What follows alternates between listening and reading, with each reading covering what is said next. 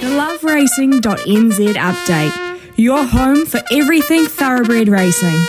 Visit loveracing.nz. Racing's biggest fan. Rightio, it's uh, 10.48 here on Tuesday, and here we go again. Um, we're going to try and race at Hastings today. It's a soft six again, Louis, and it's a nice fine day overhead, Louis. So let's just uh, cross our fingers and toes, etc., that everything goes smoothly today for their eight race program. I would suggest that if we can't get this race day completed, we are. Oh no, I don't want to speak in hyperbole, Smithy, but we, we'd have serious problems, and we do have serious problems, but not this serious. I wouldn't suspect they will be making sure that we race today. I've got full faith that they've got that right, and um, I'll lob you one to start our day because we'll still be on air, so we'll be able to work out whether it goes all right.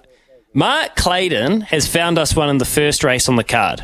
Ravina Rose, local, James Bridge being ridden by top apprentice who rides Hastings as well as any jockey at the moment, Taylor Mitchell.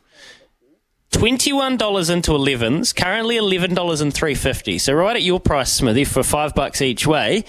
And I, um, after Clado pointed it out, I am very understanding as to why. Because going back through its first up run, the Redwood mare, um, better than the six on the form line represents. Yep, she was she was going okay, and I think fitter she should be pretty pretty well placed today from barrier five. So there's one at long odds, eleven dollars three fifty. Shout out Clado and the filly I really want to watch, and I still want to watch is or Kestrel in race number three. So looking forward to seeing Orchestral go around today. That was the, the horse I wanted to watch last time, and the two year old Savabeel filly, uh, she goes around today. Now, there's just so much, so much uh, news, Smithy, because we've got NZTR doing their Entain Roadshow to try and explain it to stakeholders um, what this means and what this might mean. And I enjoyed chatting to Bruce Sharrock, and they're still trying to pin down their numbers and how much money they're going to have to spend in the weekend.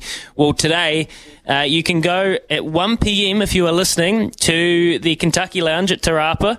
Uh, 1 p.m. You're going to catch up with all of the NZTR crew. Bruce Sharrock and the uh, team will be there. So they're doing a roadshow tomorrow.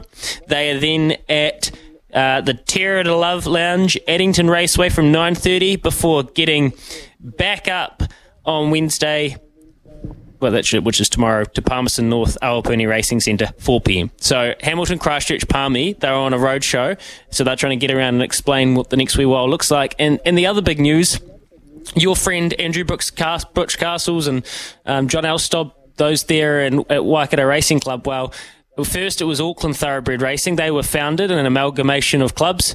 Waikato are doing the same thing. Waikato Thoroughbred Racing has been formed. Waipa, Cambridge, and uh, Te Rapa Waikato Racing. Waikato Thoroughbred Racing, it will now be known.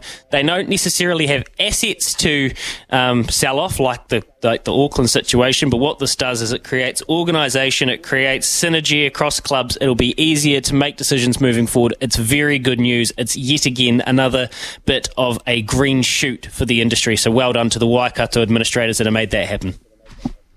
Louis Herman Watt there. Thank you very much for that update. That was news to me, absolute news to me. I look uh, forward to the performance uh, in race one as well of Clado's hot shot. Uh, and we'll talk to Brendan Popwell very shortly. Uh, Pop's, of course, a big, big racing man. We'll find out about the odds for the Celts Heat game today. Uh, man, he might have a view on that uh, amalgamation too that you were just talking about.